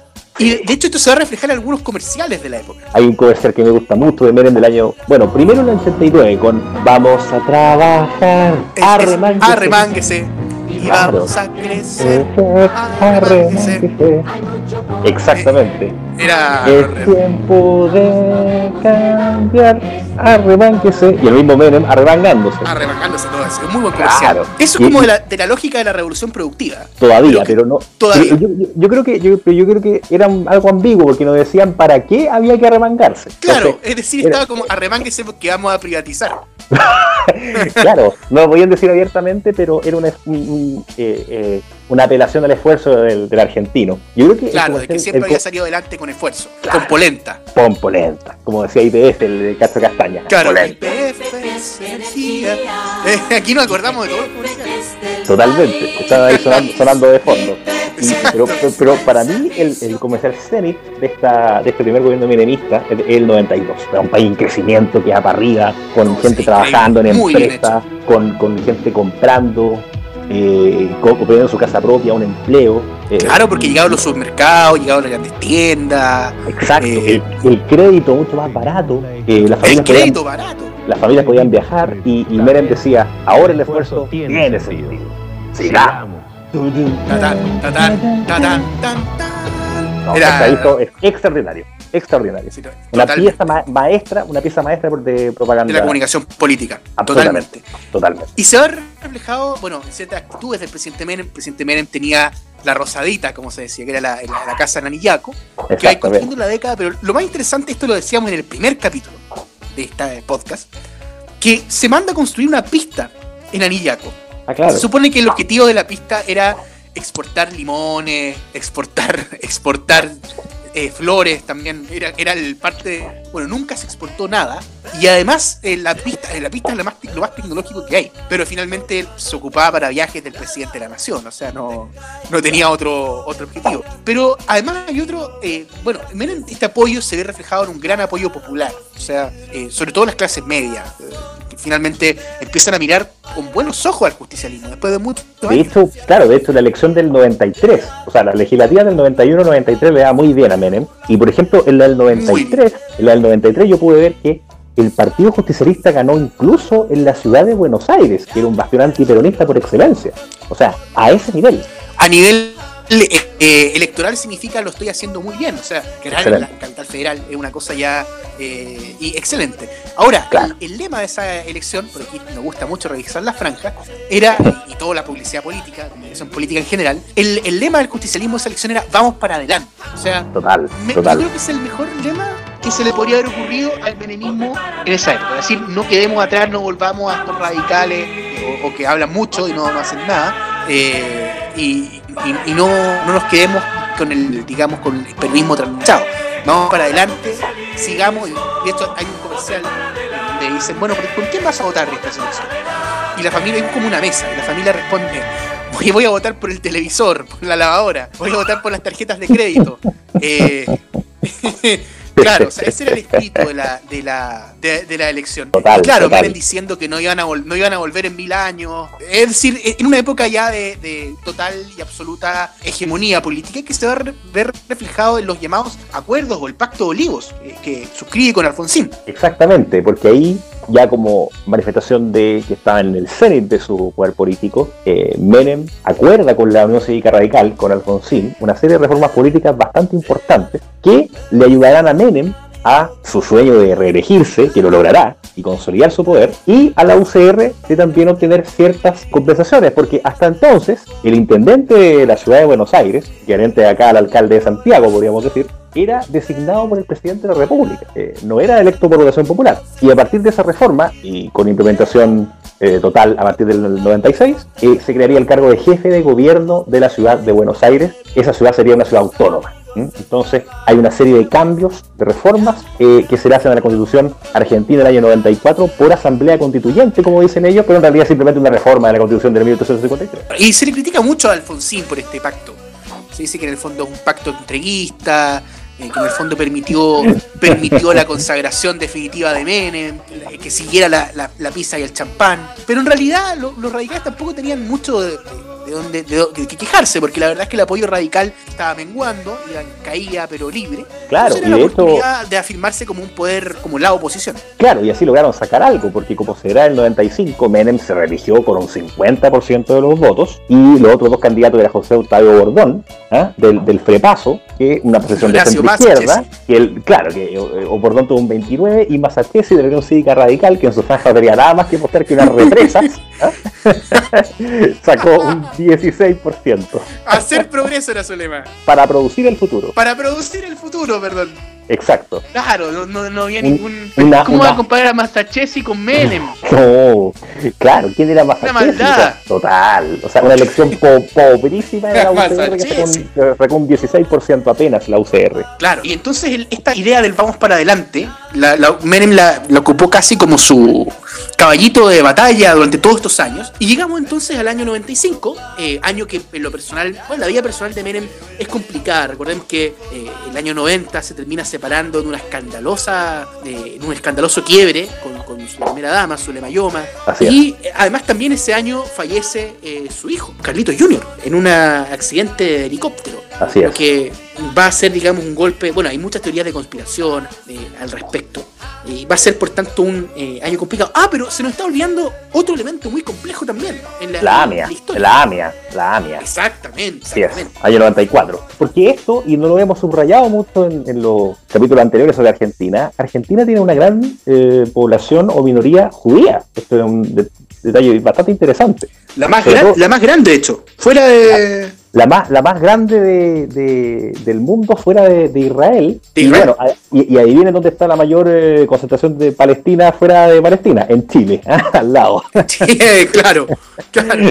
Bien interesante. Entonces, todo esta, eh, eh, eh, eh, el atentado a la AMIA, que dejó no sé, más de 130 muertos, no recuerdo, pero una cantidad enorme de, de fallecidos y heridos, en pleno centro de la ciudad de Buenos Aires. Una un atentado, salvajada. Una salvajada. Ya había habido, ya había habido un atentado previo eh, a la embajada israelita anteriormente, pero, pero es- no, no, no el nivel que, que tuvo esta, este atentado a la sede de la AMIA. Y, y realmente. A ser algo que nunca va a quedar claro. No, que nunca, ha quedado, nunca ha quedado claro, y como veremos en el capítulo siguiente, eh, hubo- ha habido unos pactos entre Argentina e Irán, en los cuales a cambio de petróleo ¿eh? de Irán, eh, no quedará clara la suerte de estos eh, fallecidos y heridos a manos del terrorismo que, que asoló a Argentina en esa época. Una época de contrastes, como decíamos en el capítulo anterior. Pero, pero también otro punto negro fue lo de Río Tercero. Ah, claro, el 95, que fue un escándalo. Hasta el día de hoy no tiene claridad. Claro, porque supuestamente eso se hizo para encubrir la venta de armas a Ecuador y a Croacia. Porque recordemos que Ecuador con Perú estaban en la guerra o en la casi guerra del CENEPA, ¿ah? una eh, disputa limítrofe. Una escaramuza. Una escaramuza, exacto. Y bueno, Argentina que, o Perú, que había sido histórico aliado de Argentina, eh, ahora veía que su rival está siendo beneficiado por Argentina. claro, cómo cambian las cosas. Y en el caso de, Croacia también, él era Exacto. apoyar la posición de Croacia, que era apoyada por Estados Unidos, Unidos en vez de la de Serbia. Eso tenía más sentido. Entonces era una manera del gobierno estadounidense de no enviar armas él eh, directamente a Croacia. Pero eso son esta, esta explosión de Río Tercero, que una, una fábrica militar cuesta muchas vidas, además muy, muy sangrienta, van a ser lo- los aspectos, podríamos decir, que ya van, van hablando de un menemismo que tiene muchas luces. Hemos hablado de la pizza con champana, los viajecitos a, bueno, a, a Miami, A Miami. vacaciones a, Pin- a Pinamar, ¿ah? Eh, en esa, a Mar de Ajó, eh, se, se ir a las playas de, de frivolidad, diría yo, en la televisión. Total. Los shopping, como le dicen los argentinos, el shopping. Eh, shopping repleto, eh, gente comprando con sus tarjetas de crédito. Es decir, olvidémonos de ochenta y tantos años de pelea y dediquémonos a pasarla Bueno, bien, y- bueno, a, ver, a ver a. Tinelli, A ver a comernos, y a comernos una picadita. Esa era la, Claro. la- la lógica. y bueno, las multinacionales, las multinacionales chilenas, el retail chileno empezó también a llegar a Argentina. Falabella, Jumbo, ahora todas se van, pero en esa época habían llegado y au- el auge económico argentino incluso motivaba la inversión chilena a gran escala. Es, es impresionante, es impresionante el nivel de increíble. auge que tiene Argentina. Nunca antes visto, o ah, visto sí, pero del siglo XIX, de, de esos años realmente. Pero llegamos a la elección del 95, y la elección del 95, ya lo hemos dicho, cuando Menem dice, porque esto no es una chacarera, ni una samba, la primera y adentro, cuando dice desde, desde el balcón eh, de la Casa Rosada. Y claro, gana con de calle, en una elección eh, en la que su campaña va a ser bastante notable. ¿eh? Sí, va a ser bastante notable porque él ahí apela a- por todo lo que hizo y por todo lo que hará. ¿eh? Es una evocación hacia el pasado y hacia el futuro. Y ahora cambió de compañero de lista porque tendría a Carlos Rocao. Esto, esto dice mucho de cuál era el ánimo en la interna. La interna peronista empieza a deteriorarse. Yo diría que a partir de, del año 94 ¿no? Hay una- un deterioro muy notorio de la interna peronista, al punto que hay sectores peronistas que son abiertamente contrarios al presidente Menem. Es una cosa muy rara eh, de ver. Sí, Y lo van, lo, va- lo van manifestando cada vez más los Dualde, los Kirchner, ¿ah? están cada vez más con un discurso con, crecientemente contrario a la línea económica, sobre todo del eh, gobierno. y sobre todo simbolizado en, en un, personaje, eh, don, don Antonio Cafiero. Y Tony Cafiero va a agrupar, podríamos decir, va a ser como el, el padre de este sector eh, disidente, el peronismo disidente, que va a empezar a marcarse con una posición cada vez más contraria a la línea política de Menem. Y hay también algunos que se van al frepaso, el caso de eh, muchos eh, justicialistas que deciden irse eh, del eh, movimiento y formar un movimiento, un partido aparte. Entonces ya hay una interna peronista muy compleja y de hecho eh, Eduardo Dualde no, no es que haya tenido una haya sido un- tenido una gran relación con Menem, ¿ah? siempre la relación de Menem y Dualde fue Tensa. tensa, tensa, fue una convivencia muy tensa. Sí. Y por eso fue parte de las razones que los separaron a ambos. Ninguno se quería mucho a sí mismo. Terminan haciendo que Dualde termine eh, asumiendo la carrera por gobernador eh, de la provincia. Y a la vez eh, Menem elige a Carlos Federico Rucao. ¿ah? Alguien que es mucho más de su línea, carismático, que también será gobernador de la provincia, como lo veremos más tarde. Pero. Y, y- y la campaña, digamos, Menem Rukauf, digamos, también es muy de la época pizza de champán. Triunfalista, los dos arriba de una micro, ah, muestran, muestran que Menem, ha- por todo lo que hizo Menem, dice, por Menem, por todo lo que hizo, muestran como, ah, hizo el teléfono, hizo, la represa, Hizo todo. hizo todo. Ah, ya, ya está esa lógica de que hizo todo. claro. Y por todo lo que hará. Exacto. Y terminaba con a triunfar, a triunfar, a triunfar. Y triunfó, y de calle. y triunfó. Bueno, como era la frase de, de Menem de a triunfar, eh, o sígame, no los voy a defraudar, eh, que era del 89. Exacto. Y gana Menem, ¿cierto? Y queda instalado, pero ya comienzan los problemas. El año 95 empieza a verse los primeros piquetes, ¿ah? esta es. forma de manifestación tan, digamos, argentina, los piquetes contra IPF. Fundamentalmente, eh, corte de ruta es el típico eh, piquete que, que suele verse. Y además comienzan a haber problemas en el gabinete de Menem. De hecho, el ministro, el ministro Cavallo renuncia en una salida muy bullada. Sí, ella asume a Roque Fernández. Exactamente, Roque Fernández. Y pero Caballo sale de una manera muy ofuscado del gobierno, al punto que llega a decir que el presidente Menem ha perdido el rumbo. En julio del 96, o sea, estamos hablando de pocos meses después de la asunción de Menem, de la- del segundo gobierno. Estamos hablando de, de- de un, de un, de un, eh, Caballo, de un gobierno que está deteriorándose a nivel interno muy rápido, y de ciertos personajes que pasan a ocupar posiciones relevantes, hemos mencionado el caso de, de otros personajes como, como Carlos Corach, por ejemplo Claro. ministro del Interior o Miguel. Ángel Toma. Es decir, estamos hablando de eh, personajes que van a, claro, Dominó. como la corrupción personificada. De hecho, recordamos, recordamos siempre con Don Felipe CQC del año 97, que Ah, hay parte, notable. que, que hay, que hay de hecho parte CQC en la primera, en primera temporada, y ahí Pergolini, el conductor, empieza diciendo, bueno, ¿se acuerda? Desde el PJ, los descamisados, Cevita. Bueno, todo eso cambió, ahora está Menem. y, hablan, y, hablan, y hablan de la interna eh, de candidato a diputado para la ciudad, y estaba Scioli, ¿eh? apoyado por Menem, versus Miguel Ángel Thomas, que era de una facción, digamos, disidente en Menem. Y bueno, gana Scioli de calle a, a Thomas, y bueno, sus fanáticos no le hacían mucho honor. Recuerda ese programa CQC que sus fanáticos decían, o sus adeptos decían, Toma roba, gana, gana por asesinato. gana por Toma, asesinato. roba. gana por asesinato. Gana por asesinato. Gana, gana por asesinato, decían. Increíble. Una, una- una cuestión incre- increíble, absolutamente Increíble. delirante. Total, total. un partido que estaba cada vez más dividido y además empiezan a surgir ciertos, escándalos de, de corrupción. Recordemos que, que Caballo se va no solamente por, por un problema interno con, con Menem o, o con la política económica, sino que también por haber denunciado un escándalo muy pullado, que fue el caso de, de Alfredo Yabrán. Alfredo Yabrán, Ah. empresario que termina suicidándose. Es decir, estamos hablando de, de un mafioso, digamos, que actuó por testaferro y que se dice que de alguna manera habría implicado hasta las altas cumbres del gobierno. Entonces se produce un, un- un quiebre en el gobierno muy grande, pero el gobierno sigue a flote y el problema, eh, los, problemas, los problemas empiezan a asomar desde la elección del 97. Sí, directamente, porque ahí la pierde el, el PJ eh, a manos de la unión de la- el Y los radicales, que le arrebatan la mayoría en el, en el Congreso. Y ahí se produce el, el comienzo de la decadencia del menemismo. Ah, bueno, Menem todavía quería repostular, ¿ah? de hecho el año Ah, 96 eso sí. quería volver a cambiar la constitución. Empezaron a circular una- unos billetes que se llamaban los Menem truchos, que eran unos, un- unos billetes que eran idénticos a un peso, pero que decía, o sea, con la imagen de Menem, y decía un, un peso que trajo estabilidad. Y, y- y además unas monedas, unas monedas que, se que eran las, la- las monedas del Menem trucho, que salía una, una efigie de Menem, perdón, y atrás decía 66. 66, feliz cumpleaños. O sea, se habían hecho para los 66 años de Menem. Decía feliz eh, cumpleaños, presidente. Entonces, si uno daba vuelta a la moneda, decía presidente 99. claro. Muy, muy, muy, muy, Claro, acento. total- totalmente. Todavía no terminaba esa época de gloria, podríamos decir. Yo diría que el año 98 con el aumento del desempleo. Aumento eh, del desempleo que va a generar eh, no, no un problema inflacionario, dijimos que la inflación estaba contenida, a raya, pero además también empezaban a verse los primeros grandes problemas de endeudamiento producto de la política de convertibilidad o del mal manejo de la política de convertibilidad. Y comienza entonces una época de deterioro Argentina, de Argentina lento, eh, que va a ser muy lento, pero que el año 99 ya va a llegar con primero un partido justicialista que está totalmente quebrado. O sea, no hay otra palabra para escribirlo. Menem prácticamente no genera el nivel de adhesión que generaba dentro de su partido, lo que lleva a que sea candidato alguien que está en su antigua. Así es, Eduardo Dualde, era El Sabeca de Banfield. El Sabeca de Banfield.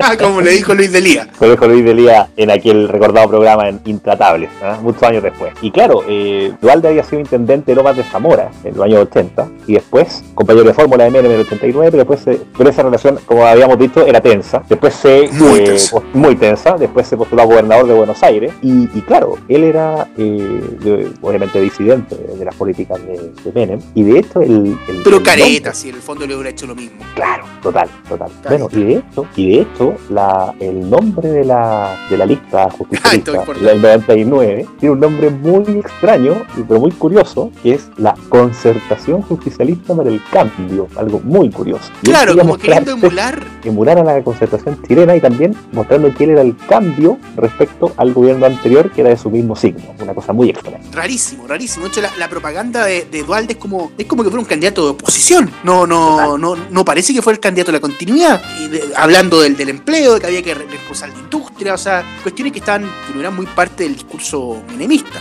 Entonces Dualde va a tener una elección, va a ser una elección muy magra. Y además Dualde siempre ha levantado también anticuerpos. Yo creo, yo, creo, o sea, yo creo que nadie quiere a Dualde en Argentina, nadie. O sea, un personaje que es como, es como en Los Simpsons, nadie quiere a Milhouse, es como, es como lo mismo. Nadie quiere a Dualde. Dualde como candidato le va muy mal. Eh, Muy mal. Y además hay un tercer, un tercer jugador en esta elección. Vamos, Caballo. partamos, digamos, partimos del medio. Caballo, exactamente. Domingo Caballo que va con Caro Figueroa como candidato a vicepresidente.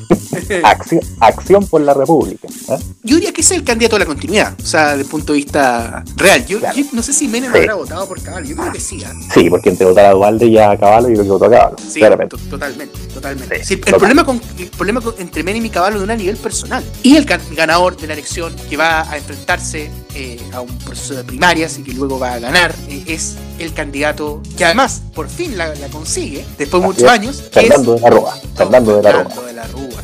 Eh, aquí queremos, queremos hacer cierta, cierta justicia de la Rúa. Yo creo que de la Rúa tiene una imagen en, el- en la historia argentina eh, muy, muy desprestigiada por lo que le pasó a la Rúa. Se dice que de la Rúa era un, un poco tonto o lento, eh, como le dijo Menem, que es, es muy lento, es muy torpe, además de aburrido. Eh, lo dijo en el programa de Mirta, donde siempre lo invitaban, igual que en Polémica en el Bar, siempre lo invitaban a Polémica en el Bar. Programazo. Eh, programazo, que hasta el día de hoy existe. Estaba esta idea de que era un presidente aburrido y que en el fondo eh, era un presidente que gobernó sin talento y que finalmente no sabía hacer nada y que se vino el gobierno encima. Yo creo que De la Rúa es una tiene a su haber el que nadie puede decir que es un presidente deshonesto o que fue corrupto o ladrón. Es decir, esa, esos epítetos nadie podría decirlo de la Rúa. De la Rúa fue un político bastante decente. Yo diría que sus políticas fueron muy cercanas al centro. Sí, El de la Rúa no, siendo radical más bien del centro hacia la derecha incluso. Porque él, él era de la UCR de Balbín, ¿ah? de esa UCR. Entonces, él no tenía un planteo populista y, y digoyenista. ¿ah? De hecho, si uno ve los presidentes de Argentina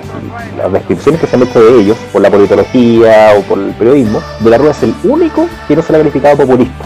Es increíble. Entonces, De la Rúa, yo creo que en otras condiciones podría haber hecho un mucho mejor gobierno. Lamentablemente tuvo dos elementos en contra. Primero, la economía. Y segundo, el problema de tener gobernadores peronistas que le negaron la sal y agua. Entonces, gran parte del problema no fue tanto las decisiones que, que aplicó de, eh, de la Rúa, sino que más bien cómo se movió el sistema, aparte de otras decisiones erráticas, como por ejemplo traer a caballo. Pero bueno, estamos en la campaña de la Rúa, porque esta también es otra campaña notable. Claro, porque él, frente a las descalificaciones que se le hacían de la guerra del frente, él justamente hacía de su defecto aparente una virtud.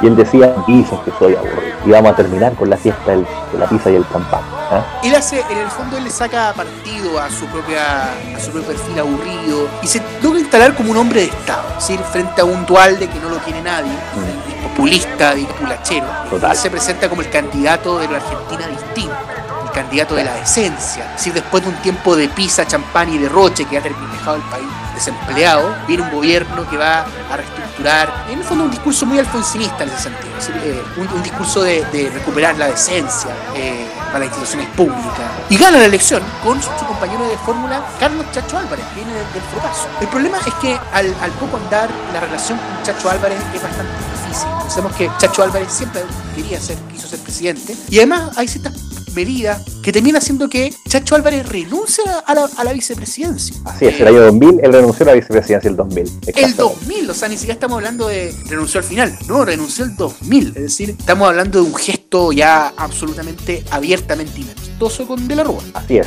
Y el gobierno claramente se vio debilitado porque esta unión de estos dos partidos, la UCR y el FREPASO, estaba haciendo agua por todas partes. Porque, claro, ambos tenían planteado como oposición a Menem, pero resulta que desde veredas distintas lo hacían. Y ahora en este, en este gobierno de la Rúa, claramente la falta de conducción política eh, y sobre todo tanto la crisis económica galopante como el asedio eh, del peronismo le hicieron la vida muy difícil a ese gobierno. Gobierno que a nivel económico, bueno, hay personajes importantes de ese gobierno, por ejemplo, Patricia Bullrich, la Pato Bullrich Claro, fue sí, ministra, histórica. claro, ministra de ese gobierno. Entonces, un gobierno que ha tenido figu- bueno, figuras como el canciller Alberto Rodríguez Llavarini, gente que en general es un gobierno bastante destacado. A nivel económico, la conducción la va a tener José Luis Machinea, ¿ah? recordado por la famosa tablita de Machinea para los impuestos. Claro, porque al principio eh, de la Rúa prometió mantener la convertibilidad, ¿ah? el uno a uno, y esa fue, se diría, una de las claves de su victoria. Pero a poco andar, claro, Machinea, que es un hombre de la CEPAL, ¿ah? o de marcada formación cepaliana, empezó con estas medidas equívocas, o, o erradas, más bien, desde el punto de vista económico. Totalmente erradas, al punto que tuvo que renunciar y asumió don Ricardo López Murphy, Así es. Pero tuvo un paso bastante desgraciado, porque por cargo duró solo días, es decir, duró dos semanas, una cosa así. Sí, 15 días. Por una, una serie de medidas que, que se le asimilan como al Rodrigazo, o sea, es como un, un Rodrigazo 2.0. que nadie estuvo dispuesto a aceptar. Entonces, en realidad, lo vemos tuvo que salir, pero el punto es que nunca se ha explicado bien, o más bien se ha distorsionado un poco lo que quería, lo que quería hacer López Murphy. Y en realidad eh, sus medidas apuntaban a disminuir el poder de los sindicatos, disminuir los subsidios a las empresas, el, esquema de el esquema prebendario que todavía existía en Argentina en muchos sectores, lo cual hubiera significado un gran ahorro fiscal. Pero claro, esos sectores obviamente reaccionaron y pidieron la cabeza de eh, el Bulldog. Y va a dar paso a una crisis política y económica que va a tener que ser solucionada por alguien que estaba a las antípodas del proyecto de, de la Rúa. Esto es casi un hecho inédito. Y va a tener que llamar, bueno, ya que la convertibilidad parece que está haciendo agua, vamos a tener que llamar al inventor. Que el inventor la pueda, la pueda destrabar. Así que llamó a Caballo para que cual bombero fuera a apagar este incendio, pero tampoco, tampoco resultó. Y de hecho con Caballo ya Caballo ya en el Estado no se, podía hacer mucho. Sí tiene un gran éxito, ¿eh? Machinea, que es haber podido gestionar la deuda, de haber llegado a lo que se llamaba el, blindaje y el megacambio. Fueron unas operaciones gigantescas, la más grande, 135 mil millones de dólares de financiamiento a Argentina. O sea, mucha confianza del fondo. Y ahí viene, y ahí viene el famoso discurso de, fin de año de, la Rúa. Qué, lindo, es dar, buenas, noticias. Exactamente. Y lamentablemente no fue. Y, claro, con esos nombres promocionales, blindaje, mega canje, eh, lo que se auguraba como una salida de la crisis, en realidad significó a la postre todo lo contrario. Y así llegamos entonces a diciembre del 2001. Recordemos que ya en noviembre habían comenzado a emerger los primeros problemas. Se decreta a fines de noviembre, no sé si estoy en lo cierto, el, la llamado, digamos, reducción de eh, determinados, digamos, giros de los cajeros y, y, de las cuentas, lo que se va a denominar el corralito, que va a generar un pánico financiero a nivel social y, un, y, una prácticamente un cierre de los bancos, una especie de feriado financiero autoimpuesto, que va a terminar, ¿sí? Claro, y, bueno, y, esta eh, zozobra, esta, este, esta crisis profunda económica, además, políticamente ya estaba muy... Eh, por el lado político teníamos un, PJ que había ganado la elección legislativa del 2001 con un gran porcentaje de votos nulos y blancos además. Eh, una pérdida total de apoyo para, para la coalición eh, gobernante, para de la Rúa, muy castigado en las urnas, y eso va a precipitar el abrupto término del gobierno de la Rúa.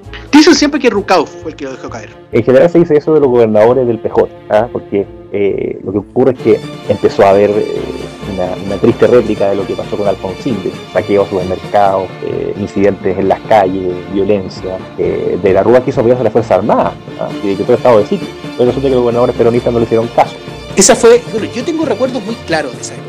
Una cuestión increíble. Yo creo que lo más cercano que hemos visto el octubre chileno de, del 2019. Pero ya ahí fue un ya dantesco. O sea, no la palabra porque te periodista. Pero eh, pero ya un, nivel obsceno de, saqueos, de, ya una cosa increíble. Pero que además están, teniendo otro elemento, a diferencia del chileno. En Chile había, hay otro tipo de elementos políticos. En Argentina había saqueo porque había hambre, había miseria. Y eso de verdad. Es algo de verdad. O sea, niños que estaban muriendo en Tucumán. ¿Te acuerdas del caso de los niños de Tucumán? Niños que estaban muriendo en Tucumán. Es decir, eh, estamos hablando de de hecho, cuando, cuando saqueaban, la gente decía, ¿por qué estás violando? ¿Por qué estás robando? Porque, por, hambre, ¿cierto? Porque no tengo que darle a mi, a, mi hijo para llenar la olla. La gente se llevaba lo que había. O sea, no era que se fuera a robar televisores, la gente salía a robar carne, salía a robar, digamos, a, saquear supermercados para tener arroz. Era, era muy triste. Está esta, esta escena del, chino que le roban la, el supermercado, ¿ah? que se pone a llorar. Eh, cuando le roban el supermercado. Entonces, una época triste, muy.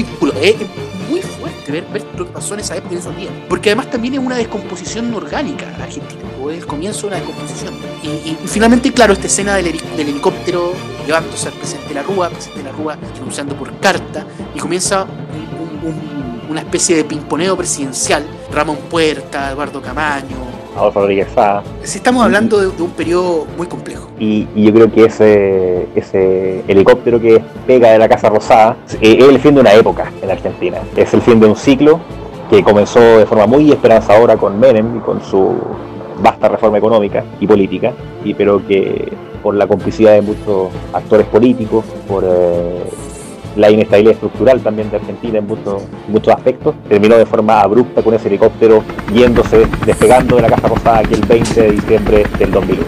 Eh, vamos a terminar esta historia porque obviamente después vienen, vienen momentos difíciles, viene, ¿cierto? El, este interreño de Dualde, ¿cierto? La muerte de Castellán, Empieza una época difícil, pero que va a encaminar hacia eh, la elección del 2003 que va a ser el punto eh, de inicio de esta, como se la ha denominado patudamente, la década ganada. ¿Ah? Yo diría que era sobre todo. Década robada. Pero, claro. sobre eso vamos a conversar en un próximo capítulo. Así es, el próximo capítulo nosotros vamos a tener acá una mesaza eh, con dos invitados argentinos para que de primera mano nos comenten eh, su impresión, su análisis de fondo sobre la Argentina de, esta, de estos últimos casi 20 años. Terminamos entonces así un capítulo, pero magistral, sobre qué ha pasado con esta Argentina, como totalmente, totalmente. ¿Con qué ha pasado? Que hay muchas cosas que se quedan entero, muchos recuerdos, muchas. Terminamos este capítulo entonces. yo, me, yo me despido acá en, en, en el Gran Valparaíso. Espero que todo siga ya muy bien en este proceso del paso a paso que han hecho en, Santiago. Aquí seguimos en cuarentena, así que yo por mi parte me despido. Un abrazo hasta allá, hasta allá y nos estamos viendo en el próximo capítulo. Así es, Felipe, muchas gracias por este espectacular capítulo de Botas con Chiporro y lo estaremos viendo en la próxima emisión. Entonces, muy buenos días, muy buenas tardes, muy buenas noches, en el momento que nos escuchan y nos estamos viendo en Botas con Chiporro que... Que ya se yergue como lo más granado de la radio telefonía nacional. Nos estamos viendo. Hasta luego.